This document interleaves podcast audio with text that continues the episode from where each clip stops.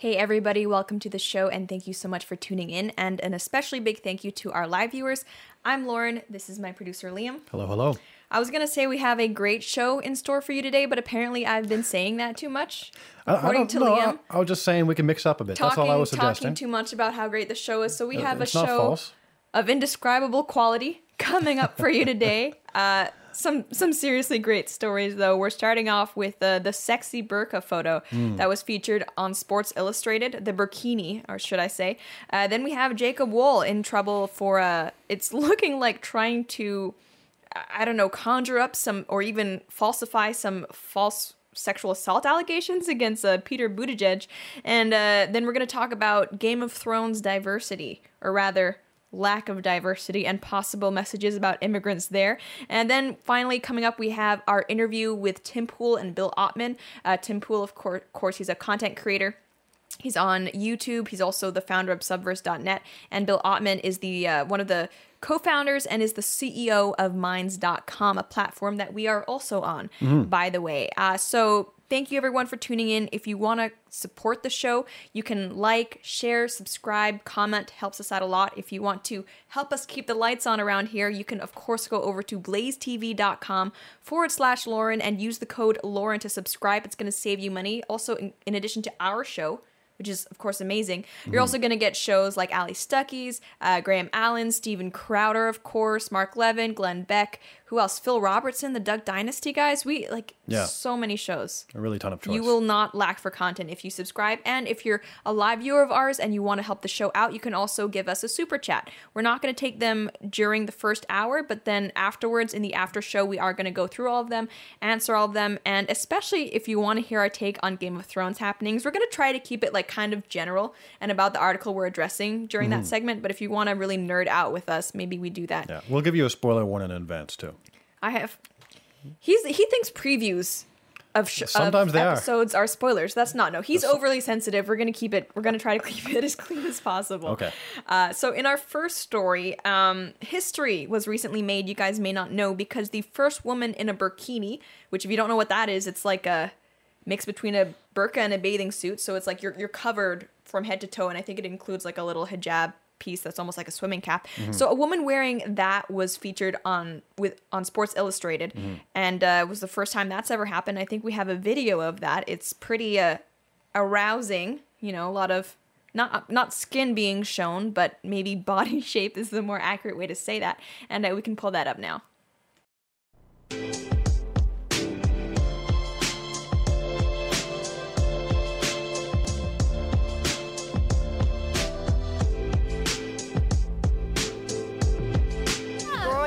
In the States, I never really felt represented because I never could flip through a magazine and see a girl who was wearing a hijab.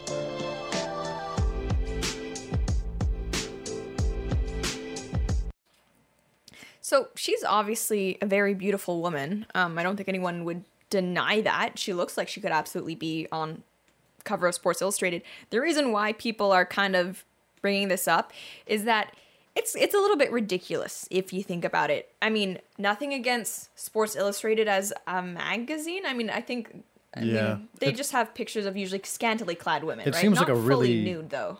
I don't think. No. It seems like a really weird choice for the consumer base, right? Right, exactly. I remember when they were painting on little bikinis onto women. That's what the people buy their magazines for. So it seemed like a really weird choice to suddenly have diversity in their magazines. Yeah, as the selling point. Again, if you wanted Sports Illustrated, that's fine. If you want to wear the burkini, that's fine. It seems like a really weird match. Hey, we're all about skimpy clothing. Hey, I'm all about protecting modesty for Allah. Let's do this together. So, I think it makes sense why people are kind of raising eyebrows about this. And you know what? As weird as I think it is in a concept, I'm also not going to complain about this. Let me tell you why. A lot of conservatives are saying that Sports Illustrated shouldn't have done this. I'm not going to rag on a magazine for featuring someone dressed modestly. Okay. I'm not should I be complaining that she should take off more clothes? Trying to push more skimpy clothing to own the libs. That seems like a really weird. I thought this was something. No, I can definitely agree with that point, but I would say as a counterpoint to that, I do think there's a difference between dressing modestly and what the burqa might represent, right? So there are places in the world where the burqa is mandatory, and there are actual laws that if you violate, if you don't wear the burqa, that you can be severely punished. Like it does in some places actually represent a real patriarchy. Yeah, for sure. And I'm not going to deny that for some women who are forced to wear burqas or burkinis, as it may be in this case, that it's not a choice. It is literally oppressive and patriarchal. But that being said, considering that this woman, I think in that video, it says that she was raised in the States. She wasn't born there, but raised in the States. It can be, for some women, a choice. And I think a lot of people think, no, it's always a symbol of oppression and patriarchy. But I think those people who believe that, they don't understand that some women may just voluntarily want to protect their own modesty, or may want to be as modest as possible, and that no skin is being shown. And I obviously don't agree with that in the way I dress, because I don't wear burqas, but I can respect someone else's choice to do that. And especially, like, for a lot of women, the veil is a sign of devotion to God. It's, you know, like the way that nuns wear the habit. And actually, you know, Amish women also wear head coverings. There is a small movement among some more Orthodox or fundamentalist Christians, even Catholics, to bring back veiling in church. I've seen it done a couple of times. Oh, yeah? But it's not very widespread. But even so, I'm not going to hate on a woman for being pious and modest. I'm just not. And actually, I wanted to share with you guys, you may not know this, I went to BYU for university for part of it. Started out my freshman year somewhere else. But that's a Mormon school. For those of you who don't know, you don't have to be Mormon to go there. And I'm not Mormon, but I got a scholarship, and they had a good program. Overall, lucky to go there, but still, what a lot of people may not know about that school is that if you want to go there, there's actually a very strict honor code, which includes a quite restrictive dress code, especially for, I guess, Western 21st century standards. And, you know, regardless of your gender, you can't have anything above the knee, and you can't wear anything sleeveless. So even, like, cap shirts were not allowed. You can't wear leggings as pants. That's not allowed. And I'm not saying that it's a bad thing, but they kind of that was sort of the place where if I were wearing shorts to go jogging, I would get dirty looks. And, you know, I'm not a skimpy dresser, but jogging shorts were seen as risque. Right. And there was this one clothing brand that this story made me think of. It was called Sexy Modest. Which, I mean, you can be sexy and you can be modest, but I think it's weird to try to be both at the same time. I think paradox. Yeah, you're not doing one of them very well. Anyway, so there are some people who've been making fun of this, and actually the Babylon Bee, which is they're almost like the Onion, but kind of like conservative Christian. Yeah, they do like parody stuff. They're funny. Anyway, they have a piece that they put out in response to this. We can pull it up. We have it on screen now. And they're kind of pointing out the fact that, yeah, people are all celebrating it since it's like a burkini, but if it were to be, you know, here I think there's like a Baptist supermodel who wanted to dress modestly, people wouldn't be as, you know, as celebratory, which I think is absolutely true. There's a double standard here, because no other time would the left be like, hey, this woman's dressing modestly. That's amazing. But I guess one of the arguments I saw in that article, though, was also that if this was a Baptist supermodel, that the Baptists would be celebrating, but because that it's Muslim, they're not celebrating the piety of it. Yeah, and do you think that that's true? I do think that that's true, okay. And I think for some people, unfortunately, the fact, like I have seen, and that article kind of makes fun of the fact that there are some people who might think themselves like committed Christians who are saying like, no, how could she wear that? She has to wear a regular bathing suit. Like they want her to dress more scantily clad. And that's what I'm saying is weird. Like I know Islam for a lot of people is seen as this very negative thing, but I don't think you should be encouraging women to dress less modestly in order to own the libs. Just my 2 cents. I don't think it makes much sense. But anyway, moving on. Our next story is about Jacob Wohl. Now, I don't know how to describe him. He's like this internet celebrity persona commentator. He was at CPAC this year, I think. He used to have quite a large Twitter following before he got banned. He's kind of known as a little bit of a swindler, con man. He has a very colorful history, especially for someone so young. He's, I think, younger than us. I think he's 21. Yeah, he's very young. Yeah. Very industrious. Very industrious, yes. In the past, he was actually caught trying to... It's a crazy story. If you're interested in this, I recommend looking it up. There are articles and articles about this. He was caught trying to defraud investors and trying to create essentially a super PAC that would influence elections so that the investors could make money on bets about who would win elections. Yeah, they would try to influence that by propagating fake stories and things like what he was doing here. Yeah. There's an article you can find about it, and you can actually find it on some leaked documents from their company. Yeah, you can see leaked documents. They got a lot of info on this guy. I think the FEC actually ended up reprimanding him. He can't serve on the board of things anymore. That's not the only other thing he's done, but recently this week, it was released that he apparently tried to frame or tried to convince someone to say that they had been sexually harassed by presidential nominee Pete Buttigieg, who is gay. It's a crazy story. It's almost like soap opera stuff. We have some articles up. An article pulled up here. It's from the Daily Beast. They're the ones who broke this story. Far-right smear merchants try to slime Pete Buttigieg with bogus sex assault claim. According to them, a Republican source told the Daily Beast that lobbyist Jack Berkman and internet troll Jacob Wohl approached him last week to try to convince him to falsely accuse Buttigieg, the mayor of South Bend, Indiana, of engaging him sexually while he was too drunk to consent. The source who spoke to the Daily Beast said Berkman and Wohl made clear that their goal was to kneecap Buttigieg's momentum in the 2020 presidential race. The man asked to remain anonymous out of a concern that the resulting publicity might imperil his employment. And because he said Wohl and Berkman have a reputation for vindictiveness, I hope they don't go after us. But the source provided the Daily Beast with surreptitious audio recording of the meeting, which corroborates his account. In it, Wohl appears to refer to Buttigieg as a terminal threat to President Donald Trump's re-election next year. And it continues that on Monday, a separate individual using the name of Hunter Kelly published a post on the site Medium in which he alleged that Buttigieg sexually assaulted him in February. That post was tweeted out by David Wohl, Jacob's father, and quickly rewritten by the site Big League Politics, which is known as a landing ground for right-wing conspiracy theories. And so I think Hunter Kelly... is an actual person. Did I get that right? Yeah, is an actual person. So since then, he's come out to say that this isn't true. He says, quote, "It's important for everyone to know that I was not sexually assaulted and would never falsely accuse anyone," he wrote. "To keep it brief for now, I was approached by a political figure to come to D.C. to discuss political situations from the standpoint of a gay Republican.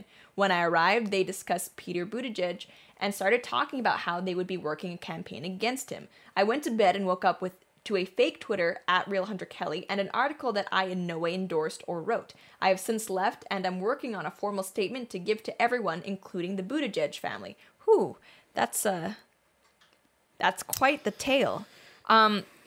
Okay, so there's a lot to unpack here. I think once this was released, a lot of people who are conservative on social media figures have all been kind of denouncing this and this person, saying, "We wash our hands of this, don't want anything to do with this," which makes sense. And for anyone wondering, I'm officially doing that now, right? No. Of course. People are wondering, is he going to jail? What are the consequences? Because apparently the Daily Beast does have proof of this. And, Jacob Wohl, he's faced, I don't know, he hasn't gone to prison or anything, but he's faced consequences in the past for things like this that he's done. He's walking a fine line. Yeah. I don't know. I'm not a lawyer, so I couldn't tell you, but I would not be surprised if he could be opening himself up to a civil suit for a defamation, at least, if they have sufficient evidence. It's really hard to try to prove these things, I think, but I'm not sure that he's done anything that would be criminal. Yeah, maybe not criminal, but I think there's definitely the door open for something civil there.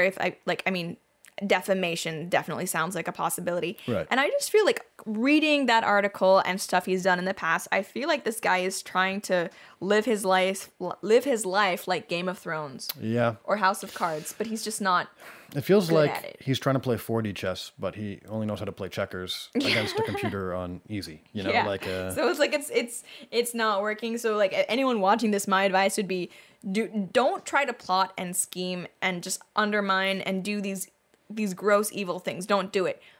But if you are going to do it, at least do it well. Mm-hmm. I mean, because like this is like the worst of both worlds. Not only do you like not have the results that you wanted, but you're also just implicating yourself in a whole bunch of things that it's a train wreck. Yeah. Make yourself and your entire side look really, really bad. Okay, so aside from things that sound like minor dog whistles, do you think that the right should engage in these kind of slander tactics that the left does? Like, you know what I mean? Like, because everybody will come out and say, "Don't do that." You know, but do you think that people really mean don't do that? You mean, what do you like, think? Are some people kind of like, don't do that?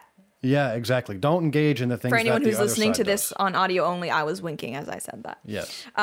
So maybe, okay, there are admittedly people on the right who do engage with this kind of thing. Like, I'm not going to say it's just the left, because as we're seeing right now with this article coming out, it's not just them. Actually, and I think I just mentioned to you earlier, this is obviously not the same scale of this, and I'm not saying these two things are analogous, but Laura Loomer was also last night, I think it was, in front of Jack Dorsey's house in the middle of the night, yelling at him to come out and meet her, which...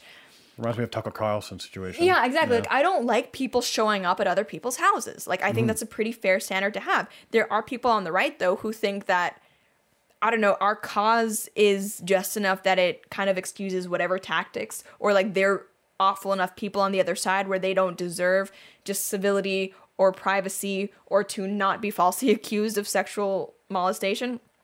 I don't agree with that. No, like not only is it just morally wrong, it's also, as we're seeing, ineffective. Like I think it doesn't work. Like it literally doesn't work, and that people are finding out. For Jacob especially, this isn't the first time like it's come out that he's tried to do stuff like this. But I think part of the reason why the far left is alienating themselves from people who are kind of like moderate Democrats, moderately left, or even center left or centrist is that they look crazy to other people. When you do this, you look crazy. Maybe you might have a select group of like really diehard fans on Twitter, like these Politico junkies or whatever, who are like, yeah, do it. Everyone else thinks you look insane. It looks bad. And it's bad optics, if nothing else. So if the argument that it's not morally okay to try and paint someone else as being a sexual assaulter, which that argument should be enough, by the way, it's just wrong. Hopefully you can understand that at the very least, the optics are bad and you're not doing any favors for your cause. Yeah. So I guess instead of like using the same tactics back, would you suggest that like Republicans or people on the right that don't think that they're doing these kinds of dirty tactics should focus on things like putting measures in place to prevent all these kinds of things from happening? Well, I think it's not hard to say that if anyone shows up at a political figure's house or even just like a public figure like Jack Dorsey, he's not a politician. He's not a public figure. He's not elected. We didn't vote for him. I don't think it's too much to ask that we say that, yeah, that's not cool. Don't support that. Disavow. And I think we should be doing that. And, there are going to be some people who watch this and say, like, no, like, you're the reason why conservatives are losing, blah, blah, blah, blah, blah. And, like, look, I'm not saying that we can't call out lies when they're told about us, that we shouldn't really get down in there and confront issues and, you know, if there are smear tactics being used against the right, which there are, that we should dispel them. Absolutely not. I'm not saying just roll over and take whatever and be useless and just like in Veep, like an earlobe that does nothing, just sitting there. If you watch Veep, you'll understand the reference. You don't though, so you should. I watch good shows. Ah, you're annoying. So yeah, I don't know. It's just it's anytime something like this happens, there are going to be people on the left who say, "Why aren't you calling this out? Blah blah blah. Are you a hypocrite?" And it's like, no, I'm calling this out. It has a segment on the show. So can't say that I'm complicit, but it's just, yeah, it's too much cringe to keep talking about this. I'm like dying inside. I have secondhand, just like, I wanted this to not ever happen to anybody, but oh gosh. Anyway, so Game of Thrones. And if you are not a fan of the show, don't worry. This will still hopefully make sense for you. It's, you know, a larger conversation about diversity in media. If you are a fan of the show, what did we decide? Mild spoilers from this past episode? Yeah, it's about this past episode. I wouldn't say they're central to the plot. It's not central to the plot. But so that's up to you. The mild spoilers, we'll call them, sure. Yeah, if you don't even want to risk it because you're just like really invested in everything being a surprise when you watch the last episode for the first time, come back in 10 minutes when the segment is over. Yeah. Yeah, that's your warning. All right, going back into it. So this past episode has a lot of people feeling a lot of different ways. We're not going to get into it right now, maybe in the after show if anyone asks, but this one author, and it's like, this isn't just some random blog post that we found. This is actually from Yahoo, so it's not some crazy yelling into the internet. Well, it is, but they're on Yahoo, so they're like irrelevant crazy. Anyway, he's complaining, he or she?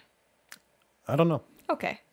I don't know if we can make those assumptions. This individual is complaining that too many immigrants or foreigners are dying on Game of Thrones. And if you haven't seen the show, it's kind of ridiculous to complain that any particular group is dying too much, because everybody, I mean, it's like literally a meme that everyone dies on Game of Thrones. Yeah, that's true. Like, actually, like the literal interpretation of meme. So they have this piece where, okay, in the last episode, there was this huge battle, and a lot of the, I guess, foreign soldiers that were brought over to fight in this battle ended up dying because it's a huge battle. So did many of the local soldiers as well. Exactly, just a lot of deaths. A lot of people died. Very evident that many of the foreign soldiers died. Yeah, as well. Yeah. And, you know, if you're not familiar with Game of Thrones, it is a show that's kind of based on almost a fantastical interpretation of medieval Europe. Yeah. Right? So you kind of have, like, the Europe equivalent, and you have the, like, Middle East equivalent. They're called different things, but it's like, essentially that's what they are. And this show is somewhat, I mean, the main characters are all from the European country, but George R. R. Martin has done a very good job building a very full world with diversity that I think a lot of authors haven't done. But in any case, what we can bring up this article, what the person complains about is that where once it seemed like Game of Thrones had something to say about the topic of immigration and the introduction of new populations to the state-old continent of Westeros, I'm no longer sure it's interested in such heady ideas anymore. It continues to burn up entire ethnicities like kindling in the fire of expensive battle scenes, revealing that it only introduced them in the first place to populate its numerous bloodbaths. Entire peoples with proud, interesting histories have been given the send-off of a random red-shirt cadet in Star Trek. It's odd, because not only have so many outsiders died to protect the people of the Seven Kingdoms, but some of the most prominent characters have foreigners to thank for their skills, experiences, and magic they've learned from both Essos and the Free Folk. So it sits a bit awkwardly that there are very few Free Folks or immigrants from Essos left to share in both the rewards and a slice of the power structure that emerges afterwards. The show could still find some way to address these themes and questions that once seemed central to the themes of the show. Unfortunately, it's killed off so many immigrants and foreigners that it's left itself very little to work with.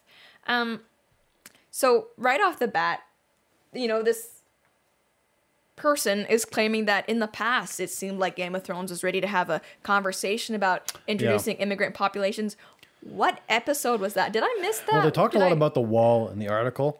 But the thing is, like this, like Martin started writing those books in the 90s. The 90s. It wasn't any earlier than that, but yeah, it was long before this. Like Trump's wall. Yeah, that's way before that. It's not related in any way. And also, just like even besides Trump wall, like historically, walls have been a thing.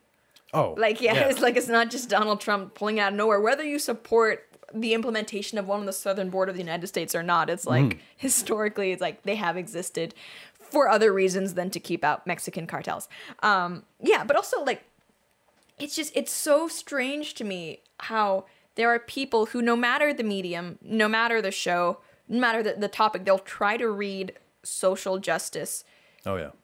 I don't know, like, themes into it. And look, I'm not saying that Game of Thrones hasn't gotten a kind of political lately, and we're going to get into that in just a second, but it's like, I don't think, like, you could say a lot of things about the symbolism of that show. I really don't think that immigration really is one. No, I wouldn't think so at all. Yeah, so I feel like this person's just reading too much into it. And, like, regarding the fact that the foreign soldiers died, so many other people died. Like, in that show, there was a little, don't want to say this. Is that a spoiler? Whatever, whatever. Women and children die in this show. That's all I'm going to say. I don't want to spoil too much, but women and children die. It's like you're complaining about the foreigners. It's fictional, not real. And I don't know. And like he complains that they complain that the power structure isn't going to be shared. It's like Martin is within his rights to write a story about European characters. Right, of course. But one of the things I found funny is he kept characterizing these people as migrants or immigrants or outsiders. And it's like literally like they are the meme of an army of fighting age males that are over there to conquer. Like, that's literally what they are. Like, do you even want these people to be considered like your I don't know, allegory for migration, considering that they are literally just fighting age males, like a foreign invading force, actually. Yeah, for the sole purpose of conquering that place. Yeah, the native population. Oh my gosh, that's true. So yeah, I wouldn't be wanting to make that comparison if I were this person. But yeah, this isn't the first time that Game of Thrones has failed the diversity test. We did a video about like woke media a couple weeks ago. If you haven't watched it, you can check it out. But there have been people that have complained in the past that there are more redheads on Game of Thrones than POC, people of color, if you're not familiar, which I mean, I guess is true. I don't know how many redheads there are, but it's like, you're allowed to have shows that have redheads and that take place in a land that might be medieval Europe. Like, that's okay. And aren't redheads more rare too? Like, aren't they probably less represented? I don't know. We can get into a little. Yeah, like I'm trying to think of like who the redheads are aside from like Sansa and the guy with the beard.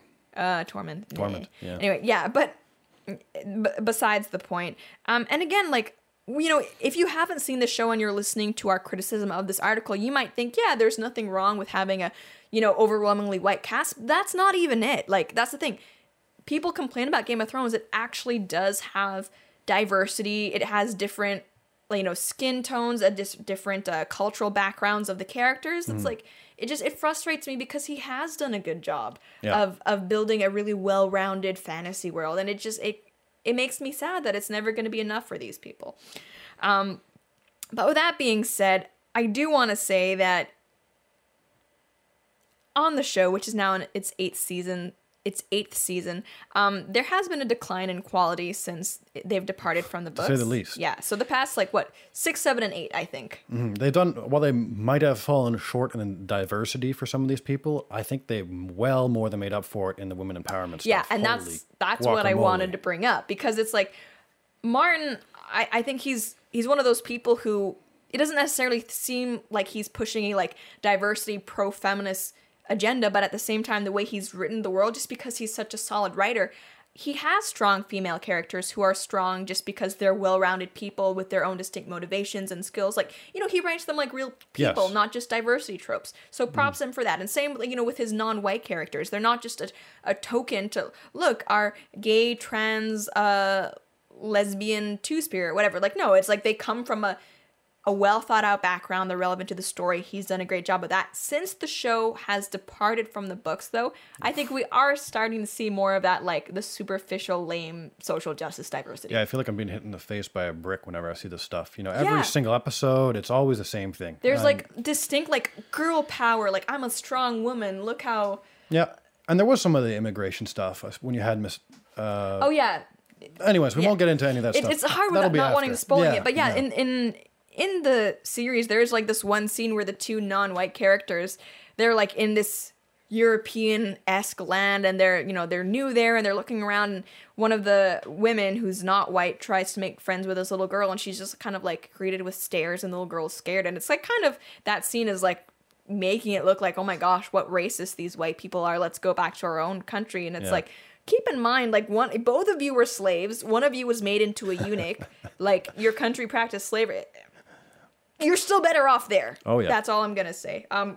Anyone who's not interested in Game of Thrones has probably stopped paying attention a while ago. But anyway, if you haven't seen Game of Thrones, if this were 3 seasons ago, I would have recommended it. I don't know what to do anymore. I mean, it's not the worst thing, but it is definitely an instance where we are starting to see more of the push for, like, hey, look at this female character and look how much she's kicking butt. And look, she can take down a guy that's 7 times her size just by virtue of female empowerment.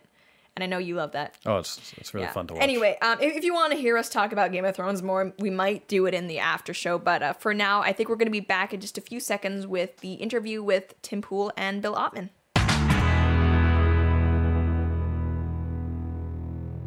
Tim, Bill, thank you guys so much for coming on. Yeah, thanks for having me. So, Tim, you are a journalist and content creator. You have 2 channels on YouTube, Tim Pool and Timcast. You're just one of the most prolific content creators that I know, and you also are starting up Subverse, Subverse.net, which focuses more on, I think, just straight up journalism. And, Bill, you are, of course, one of the minds behind Minds.com. I hope I'm the first one to make that joke. But the reason why I wanted to have you guys on today is to start off the conversation with going over some of the issues we've been seeing with big tech and censorship. Now, recently, Tim, you've made videos about this. We've seen that Twitter has actually banned the campaign accounts of people like Carl Benjamin, Sargon of Akkad, and Tommy Robinson. And keep in mind, these are not their personal accounts. These were the accounts they were using for their political campaigns. Now, with that in mind, it kind of begs the question, how much influence should we give these social media sites over our lives and our society? Because I focus on tech censorship a lot, and I think a lot of people think it's secretly because I just want to be able to make racist videos or some other craziness, but it's really not. If we look at the way social media sites are operating now, they're not just where we get information about our friends and our relatives and find out whose birthday it is. They're actually the filter that all of our information passes through. So when we look at social media sites starting to take very definitive stance against people being able to use their platforms, even if it's not in a personal way, even if they are running for mainstream political parties, then I think we have reason to worry. So, I want to hear from both of you on this. What's your opinion on where the line should be between just general censorship and enforcing terms of service and actually potentially interfering in real-life elections? Well, the argument I've often made is they've become so big, they're having a direct impact on elections. So at a certain point, we have to recognize that, sure, a private company has its own rights and can do what it wants, but when it starts becoming a detriment to public discourse, it becomes an issue. When it comes to the campaign accounts of Carl Benjamin and Tommy Robinson, that may be, we've seen a dramatic and nightmarish escalation of the censorship in the past few weeks. It's getting scary. They've issued statements. They've given interviews where they've said they will allow public figures, mostly politicians, to break the rules if it's newsworthy or relevant to the public. So what they're basically saying is Donald Trump breaks the rules, they're not going to ban him for it. But they will ban you before you get the chance to be a public figure. They take down, Carl Benjamin's Twitter account, and it wasn't run by him. It was run to give announcements to his campaign. Well, Twitter is now saying, we don't like you for past things you've done, and we're going to put our thumb on the scale. Whether or not Twitter or anyone wants to argue it's a private platform, you've got politicians in the U.S. saying a politician not on social media is a losing politician. Right. So by banning campaign accounts, they've now set the stage. So this is what's scary. Sargon says offensive things. He's broken no laws. And now he will not be allowed to even use the platform for his campaign. That's a private company with way too much power. It's nightmarishly dystopian.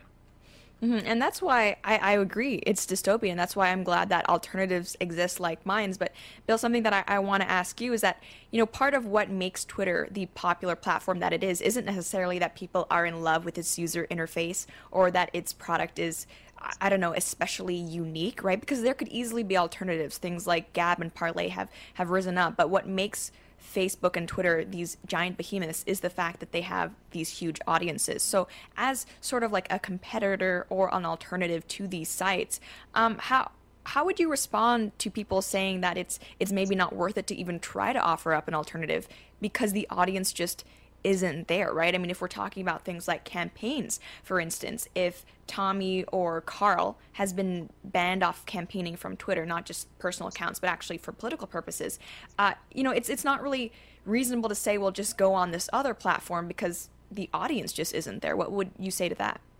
I agree with that completely. I mean, you have to be in both worlds. Right. So, I mean, but at the same time, we have to be building the alternative as we go, because otherwise the algorithms are going to change, or something's going to happen with, as it is happening with the big platforms, and it's just going to get worse. So I think both paths are essential, building up alternatives as we go, even just showing a presence, making an account, showing up once in a while. That is what builds the alternative. It's like micro movements on a daily basis that cause alternatives to grow. Hopefully we can get some mass migrations to occur in the future, but I would just echo what Tim said. They're being totally inconsistent, and they are the commons, and they're treating themselves like the commons. They're marketing themselves like the commons. So different rules sort of should apply.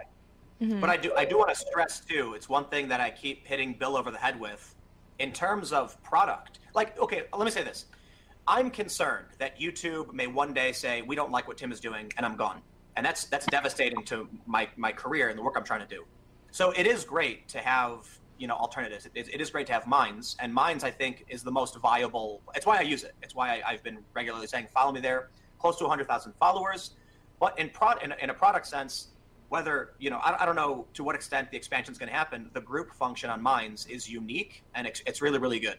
So I don't want to sit here and shill for Minds, but I do want to make it clear that, you know, people often point to alternatives in terms of just because you won't get censored.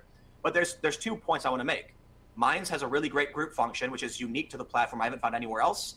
And when it comes to something like Dissenter, that's I gotta say, when Dissenter, it's you know, Gab's got an extension.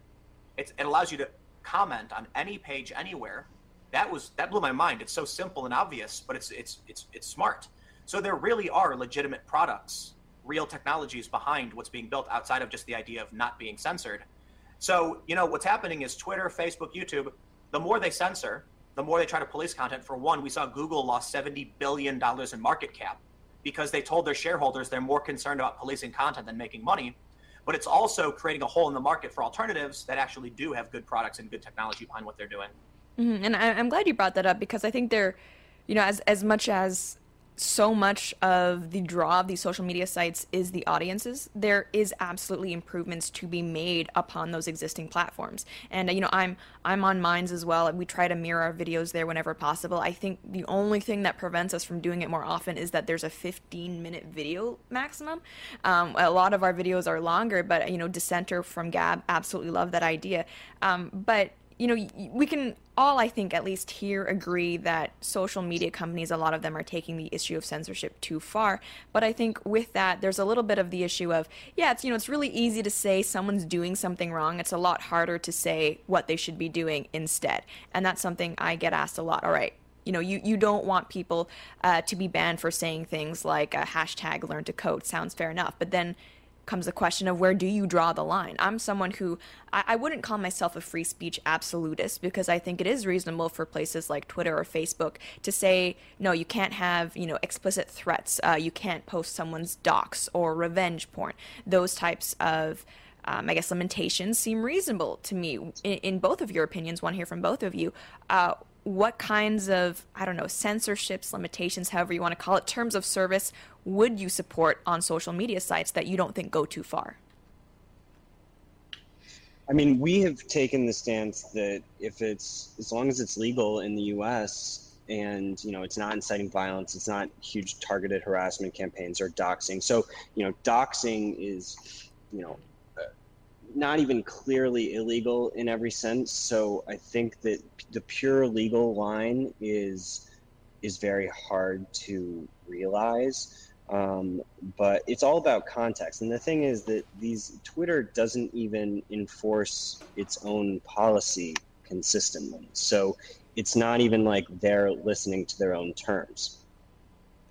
I would say, you know, in my opinion, Twitter can't enforce, you know, fairly, because there's way too many tweets. There's not enough people. They try using an algorithm. It then becomes disproportionate. Twitter has a rule in place. You know, it's one of the things I try explaining to people, and they accuse me of being transphobic. Conservatives disagree on the idea of misgendering. That's not like a fringe group of people that is, you know, believing something. That's like more than half the country. In fact, a lot of liberals agree with conservatives on the idea of misgendering. It's kind of a small sect of people who hold this view. So I would say this. I agree with Bill in terms of legality. Like, if it's legal speech, allow it. Right. But there is an important point to be made with something like YouTube and Facebook. I think YouTube is under no obligation to promote content. I think if you subscribe to somebody, it should appear in your subscriptions feed. But YouTube does have a recommended section, and I don't think YouTube has to recommend content. That's them promoting you to a bigger audience. But I do get worried, because there's not really an in-between. YouTube either treats you like normal and promotes your content, or puts you in restricted mode where you can't even comment on the video or share, like you can't even interact with the video in any way. You know, I think it's fine if YouTube wants to say, this kind of language is bad and we're not going to feature it on our front page or in the trending tab, versus we're going to lock the video down entirely so that you can't even search for it. that to me is kind of, you know, but I'll admit it is tough. Yeah, it is tough because with Twitter, you have a reverse chronological feed, which means if I follow you, I want to see what you say. But YouTube, not by default. Not by default anymore. You're right. Right now that now it's got they've gone algorithmic, and which is getting worrisome now because they're going to start. That's where it gets really, really bad, because now you know on YouTube you subscribe to somebody, they don't show you that anymore. Right. You click the notification bell, they don't notify you anymore. Mm. So I think if you elect to receive the information, you should receive the information. If YouTube, Twitter, anyone else wants to promote something that's totally different, but the problem is there's no in between. You know, YouTube isn't saying, we're going to let you get a subscription feed. No, they're just not showing you anymore. So that's it's getting dystopian. It is dystopian. Mm-hmm. Well, I mean, and I just want to touch upon that point you made about the whole YouTube subscription feeds. There have been a lot of channels that have been complaining that people aren't getting notifications when they release videos, and their videos aren't showing up in their subscription feeds. Now, I want to be clear. I'm not saying that this is just political videos that this is happening to. It seems to be quite a lot of different channels, but YouTube very much denies that this is a problem at all. Do you think when it comes to the issue of not seeing the content that you have signed up for, do you think that this is just a glitch in YouTube's system, which I admit could happen? I have no idea how YouTube works. I'm not a coder. Or do you think this is them just trying to smooth over the fact that they're maybe trying to test out something akin to shadow banning, which I think it's Twitter that does that? YouTube actually released a statement about this, and they said it's intentional. It's wholly intentional. They said the average person would be upset if their phone was just vibrating every 5 minutes with a new video. So they decided to only show notifications to those who they believe are the biggest fans of your content. That triggered outrage, because if I hit the little icon saying I want the notification, I should get it. YouTube says they don't think you're right. They think YouTube says we hear you, we think you're wrong, and we're not going to give you what you're asking for. So I don't even know what's the point. Yeah. Of adding the notification bell if they're going to, they put out a video saying this. So it's absurd. If I ask for it, I want it. Mm-hmm. Let me deal with the stream of notifications. Bill, if you follow someone on Minds, are you actually going to see their content, or are you just going to pick and choose? Like, yeah, maybe not. That's the whole thing. I mean, 100% raw, chronological, forever. I mean, the default feed will always be that, and we've committed to that because, okay, fine, you can have different feeds that are algorithmic and suggestions and whatnot, but if once you start interfering with that core value proposition of you subscribe to me, you get my content whenever I do it, that is the core function of social media. If it doesn't do that, it's completely lost its way. And just to add on what you said about the blurry line of, you know, free speech, we're going to be rolling out a jury system, actually, so that users are in flash voting pools, voting on content in alignment with mostly the law, but you know, also some other things that are more specific to tech platforms, which can't just purely be the law. Because the thing is that behind the scenes, things get too subjective. We don't want that responsibility on our shoulders. It shouldn't. We don't deserve that power. The community deserves that power. Mm-hmm. Well, that's actually a really great idea.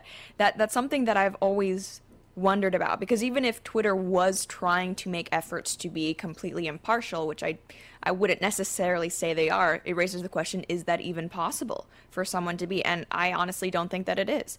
But, you know, I want to move the conversation now to an event that you guys are both involved with. It's happening in August, at the end of August in New Jersey. It's a Minds IRL event, which is essentially an all-day conference featuring a bunch of panels with different speakers on different issues like prohibition. I think I'm on one. By the way, I'm going to this for anyone who's watching. I'm on one that's going to be talking about immigration. There's the issue of what role private companies have to play in things like activism. Now, Tim, you know, you have Subverse.net, Bill, you're with Minds. What made each of you who are kind of operating in these online realms interested in having an in-person event? What do you think that can add to the conversation, like being actually in the same room with other people, that you may not get if a platform was strictly online? Well, for me, and I will add, Subverse is primarily a YouTube channel. I don't want to, you know, the website's not really that great. Mm-hmm. But mostly we're doing YouTube videos, and the goal is for Subverse to make more straight-laced, you know, very, I mean that, like straightforward news, expert opinion videos. If you watch my main channel or my second channel, it's usually me opining on something. Subverse is mostly just, it's like 99% news, because I want to make sure we're doing something that's informative, that can, you know, the opinion stuff can fund the real journalism. As for the event, I absolutely wanted to have involvement in some capacity, simply because I think when we sit online all day, we sit in an echo chamber. We only hear our opinions back at us. I accidentally spoke at Mythicists Milwaukee. And so Mythicists, these are the guys who are helping organize it. I went to the event just because it was fun, and there was a speaker who dropped out, so they asked me to go on. While I was sitting on the stage, I recommended that people follow David Pakman and ContraPoints to get their take and opinions on things. A bunch of people clapped and a bunch of people booed, and that's a really good result. That means there are some people in the audience who are familiar with these creators, don't like them, but it means going to these physical events will bring people of different political ideologies together to hear these narratives they might not hear when they only sit in their echo chamber. So physical events are extremely important, and we need more. We need more than just this one event we're doing, you know, at the end of August. We need to do as many as possible. And one of the things that I'm really excited for is that there's going to be progressives. There's going to be actual progressives, people who you are very critical of the right. Republicans are going to be there, and we need to hear what they have to say, and we need to share our ideas with them too. Yeah, I mean, Minds actually started out as a live event platform, and then we shifted to the web just because, you know, access to people. But discourse totally changes in person.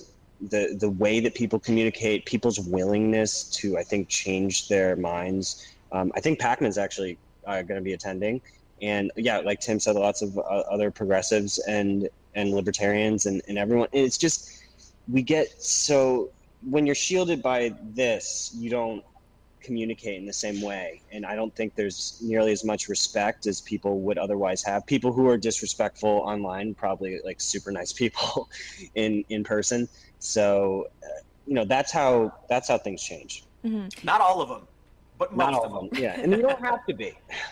Yeah. And something that I did want to ask, because when I announced this, that I was going to this event, I saw comments about this, and I understand that you guys aren't necessarily the ones who are in charge of booking talents. That's more the Mythicist guys, who, by the way, are awesome, really nice in person. They are such great event hosts. They really are. But, you know, whenever you attempt something like this where you want to bring in a bunch of different opinions, there's always going to be people who are saying, why don't you have more progressives? Where is your X representation? Like, where are your conservatives? Now, I went through the list. Like, you definitely have some progressives, you have some centrists, people who are like kind of left leaning. I mean, you have Shoe on Head, Armored Skeptic. Sargon's going to be there. I guess he's kind of center right, center left, depending on the issue. Me, Hunter, Avalon were more conservatives. I mean, what did that look like, just trying to make a list of people who, you know, are willing to engage with each other, might be free? Like, how do you even balance that, knowing that regardless of what you do, there are going to be people who are complaining, as I'm sure you guys have probably already seen? In my experience, conservatives are more than excited. In fact, and actually, conservatives usually are the ones yelling at the top of their lungs, debate me. Yeah. And, you know, they want the conversation to happen. And they're not necessarily conservatives, but centrist types. It's typically only the progressives who are more apprehensive. And I think there's a good reason for it.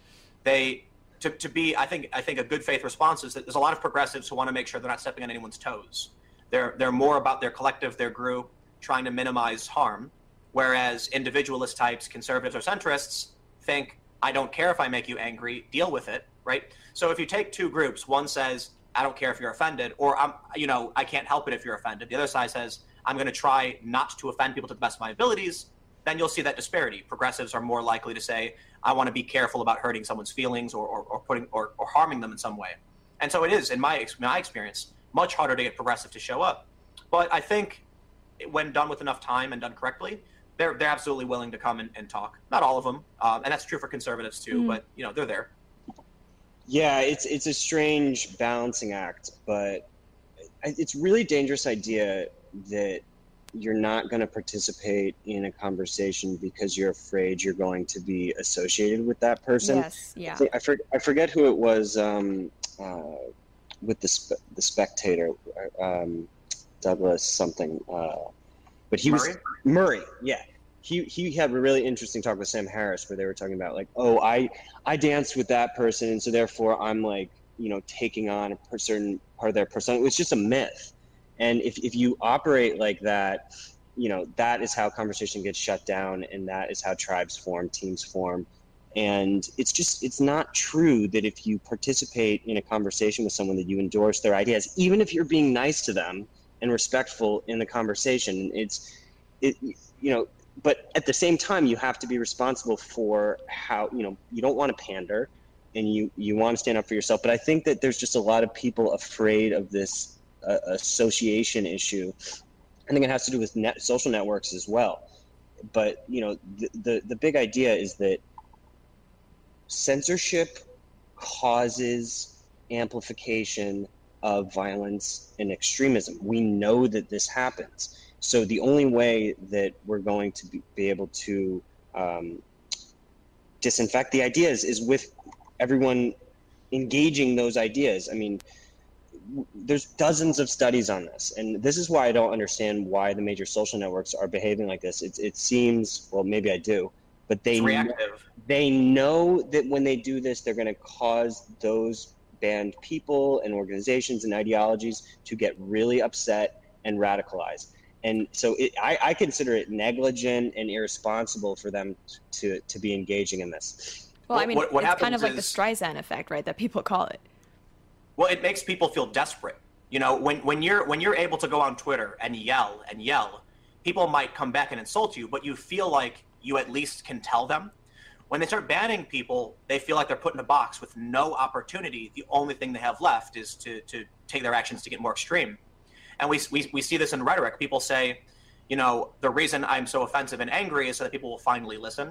Mm-hmm. But I think the more dangerous aspect of what's happening is that the politics, the way I describe it, is politics only flows in one direction. If a liberal speaks with a conservative, they'll accuse them both of being conservative. Yeah. There's no situation in which a conservative talks with a liberal and they say they're both liberal. It doesn't happen. So the left is effectively pushing as many people as possible away, accusing them all of being right-wing, far-right, alt-right, whatever. And we even see there's a phrase that describes this: the left eats itself. It's been said over and over again. It describes the phenomenon. And Barack Obama recently called it a circular firing squad. That's predominantly on the left. They're pushing people away. So we need to figure out a way to remove the stigma and allow the conversations to happen without pointing the finger at someone and saying, you must be a conservative for talking to conservatives. Yeah. And like one of the best progressives I know that is able to communicate is actually Lee Camp. I don't know if you know him, but he's a comedian. And the thing about him is that he's able to laugh. Like if you dissolve humor from the equation, everything is just gonna go completely south. So and the real progressives you talk to, whether I even had a conversation with Noam Chomsky recently on email, and you know, these kind of people they're very against censorship. You know, Greenwald, these types of media characters are they're not in the same tribe as the you know, radical left. And but it's almost becoming too much when we keep saying radical left, or like it's just us repeating that phrase is causing, you know, this conversation is going to be observed potentially in the lens of us just being, you know, more of that sort of quasi centrist, you know, people who like to call themselves classical liberals and centrists but aren't really. But I'm a social liberal, right? And so that's a distinction I always make. Classical liberals have always been associated with more center-right politics. I would probably fall in line closer to Barack Obama, aside from all his foreign policy and murder and all that stuff, but, you know, domestic policy. And my opinions haven't really changed. I supported Bernie in 2016. Currently, I'm extremely excited about Andrew Yang and Tulsi Gabbard. Tulsi Gabbard's a little far off the domestic policy for me, but there's war. You know, she's very anti-war. I'm supporting Democrats. I'm not a fan of Trump. I am not a classical liberal. I've never been. And I want to have a real conversation about what the Democrats used to talk about. The Democrats used to be in favor of securing our borders. Bernie Sanders still is. Bernie Sanders recently said no to open borders like a week ago. I'm less a fan of Bernie because he endorsed Hillary, but I'm not even in the same camp as Dave Rubin and the intellectual dark web types. Maybe more like, I'm probably in a similar spot as the Weinsteins. You know, they consider themselves progressives in favor of real social justice. Where can this conversation happen? And that's what you know, these bullies who try and push people away are making it harder for people like me to have real conversations with conservatives about why certain ideas are good ideas, because of just the the anger, I suppose, and the stigma. Well, and just on that, and I want to, you know, I never know what to call certain groups, right? Because I'm conservative, but I try not to call them liberals, because I mean, the reasons why I disagree with them happen to actually be pretty liberal policies. I don't want to call them just, you know, on the left, because I know that's not accurate. You know, far left, radical left. I think you call them identitarian leftists a lot, which is like pretty accurate. I always struggle with that. I don't want to offend.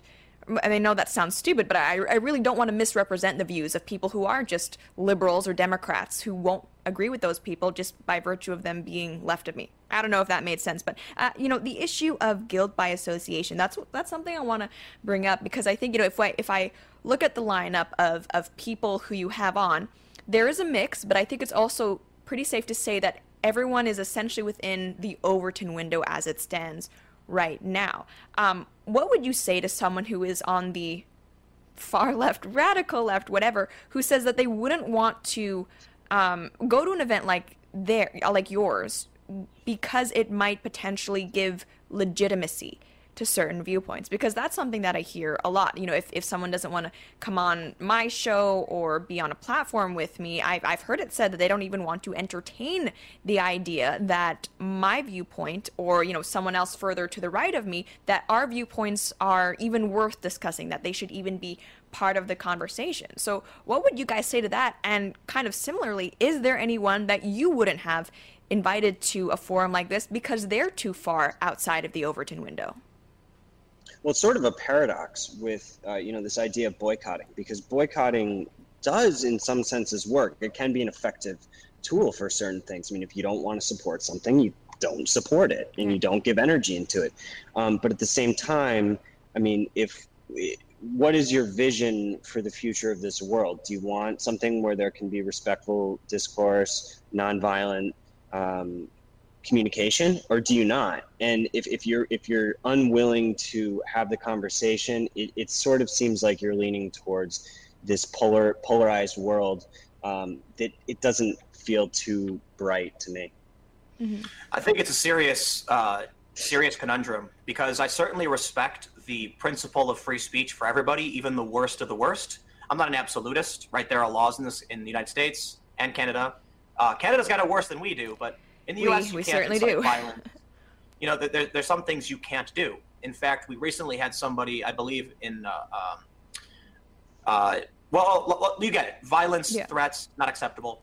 So the challenge is in putting on an event. Personally, I don't want to invite the worst of the worst extremists. I don't want to invite some fringe Antifa guy in a mask who believes in using violence against people, and I don't want to invite overt white supremacists, because I don't feel that they're part of the conversation we're having.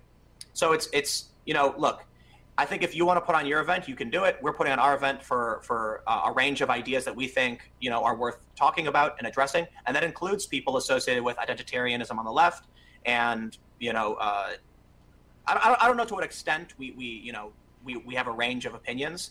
To be completely honest, I feel like the event we're putting on is a range of thinkers who believe in freedom. And if you believe in that, then, you know, we've made room for not everybody, because the full list of everybody we want, obviously we can't do it. But I guess what I'm trying to say is it is really hard to figure out where the line is. And I think one of the challenges is that certain ideas aren't acceptable to the public and could put a big target on your back. And while we want to certainly tackle as many ideas as possible, we are under threat from extremists on all sides. We're trying to shut things down, and it's not just the left. It's there are people on the far right who are threatening and targeting. And how we navigate this conversation is really hard. It's really hard. That's all I can really say. It's hard to explain, and it's hard to pull off. But we're trying our best. And we're not claiming to have the perfect panel. I mean, we sent out a blast, try to get as much as many people involved as we could. The people who responded, you know, basically are the people who are coming, and, you know, we made effort to get people from both sides. I will say, however, though, that on the topic of bringing hyper extremes together, I would be interested in the future in doing events like that, because, you know, bringing white supremacists on with, you know, former radicals. I've been in touch with Daryl Davis's people who, you know, he's the black man who confronted hundreds of members of the KKK, got them all to change. I say that I talk about him too much, but I want to bring him to an event. I mean, he's done TED Talks on this, and, you know, creating that interaction is what heals things. So we need to be able to do that, but it needs to be framed in the right way so that people don't feel like they're supporting those people by showing up at the same event with them. Mm-hmm. Yeah, and that's something that I've struggled with a lot because, you know, honestly, I can say, I think pretty safely that I do understand the far left better than a lot of conservatives because they don't actually listen to them or consume their media. I do. I try to. And likewise, I think that I understand the alt-right a lot more than, you know, a lot of people on the left because I actually listen to them. And I you know, I go on Paul, I browse 4chan and stuff like that. But it's, you know, it's hard for me to say that, yeah, I'll talk to anybody without someone on Twitter or social media saying, well, then why don't you have David Duke on your podcast or something like that. So I think you guys are right. It is kind of a hard line to cross. And there's always the issue of, you know, are you just signal boosting someone's viewpoint or are you trying to understand that? I haven't found the best way to approach that. I still get crap for talking all kinds of people. But thank you guys so much for coming on. Now, so the Minds IRL event that's going to be, I think it's the weekend of August 30th in New Jersey. Links will be down below if you're watching this on YouTube. We hope you can make it. For people who want to keep up with what both of you are doing, where are the best places to do that? Go for it, Tim. I'm basically everywhere at Timcast, Timcast. And for the sake of Bill here, I'll say Minds.com/Timcast.